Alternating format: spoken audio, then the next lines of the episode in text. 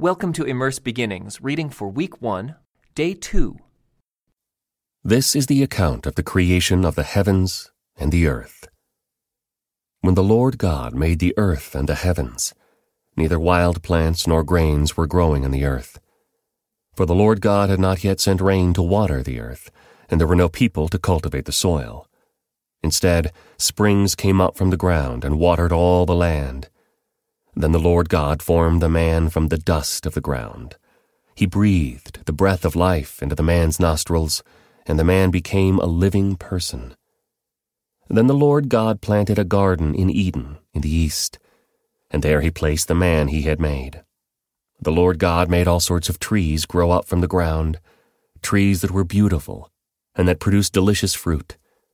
In the middle of the garden he placed the tree of life and the tree of the knowledge of good and evil.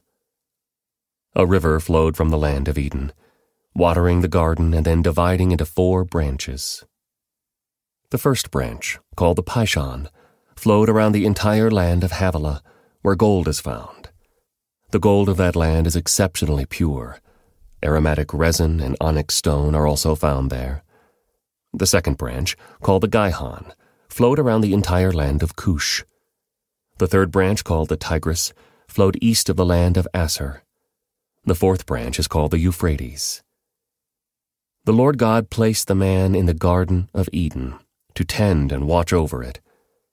But the Lord God warned him, You may freely eat the fruit of every tree in the garden, except the tree of the knowledge of good and evil. If you eat its fruit, you are sure to die. Then the Lord God said, it is not good for the man to be alone. I will make a helper who is just right for him.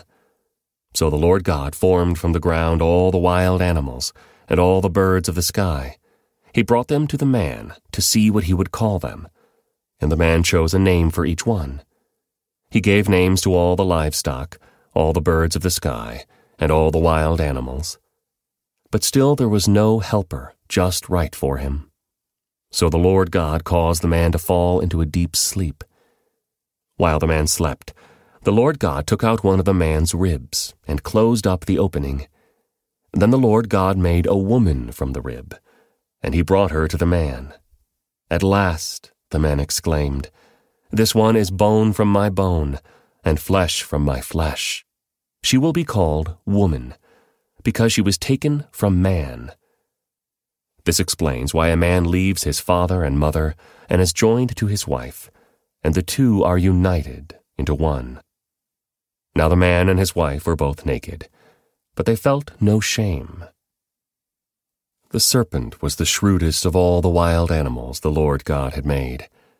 One day he asked the woman, Did God really say you must not eat the fruit from any of the trees in the garden? Of course we may eat fruit from the trees in the garden, the woman replied. It's only the fruit from the tree in the middle of the garden that we are not allowed to eat. God said, You must not eat it or even touch it. If you do, you will die. You won't die, the serpent replied to the woman. God knows that your eyes will be opened as soon as you eat it, and you will be like God, knowing both good and evil. The woman was convinced. She saw that the tree was beautiful, and its fruit looked delicious, and she wanted the wisdom it would give her. So she took some of the fruit and ate it. Then she gave some to her husband who was with her, and he ate it too. At that moment their eyes were opened, and they suddenly felt shame at their nakedness. So they sewed fig leaves together to cover themselves. When the cool evening breezes were blowing, the man and his wife heard the Lord God walking about in the garden. So they hid from the Lord God among the trees. Then the Lord God called to the man, Where are you? He replied, I heard you walking in the garden, so I hid. I was afraid because I was naked. Who told you that you are naked? The Lord God asked. Have you eaten from the tree whose fruit I commanded you not to eat? The man replied, It was the woman you gave me who gave me the fruit and I ate it.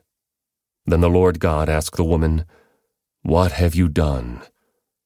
The serpent deceived me, she replied. That's why I ate it. Then the Lord God said to the serpent, Because you have done this, You are cursed more than all animals, domestic and wild. You will crawl on your belly, groveling in the dust as long as you live, and I will cause hostility between you and the woman, and between your offspring and her offspring. He will strike your head, and you will strike his heel. Then he said to the woman, I will sharpen the pain of your pregnancy, and in pain you will give birth. And you will desire to control your husband, but he will rule over you. And to the man he said, Since you listened to your wife and ate from the tree, whose fruit I commanded you not to eat, the ground is cursed because of you. All your life you will struggle to scratch a living from it. It will grow thorns and thistles for you, though you will eat of its grains. By the sweat of your brow will you have food to eat, until you return to the ground from which you were made. For you were made from dust, and to dust you will return. Then the man, Adam, named his wife Eve, because she would be the mother of all who live. And the Lord God made clothing from animal skins for Adam and his wife. Then the Lord God said, Look, the human beings have become like us, knowing both good and evil. What if they reach out, take fruit from the tree of life, and eat it? Then they will live forever. So the Lord God banished them from the Garden of Eden, and he sent Adam out to cultivate the ground from which he had been made. After sending them out, the Lord God stationed mighty cherubim to the east of the Garden of Eden. And he placed a flaming sword that flashed back and forth to guard the way to the tree of life. This concludes today's Immerse Reading Experience. Thank you for joining us.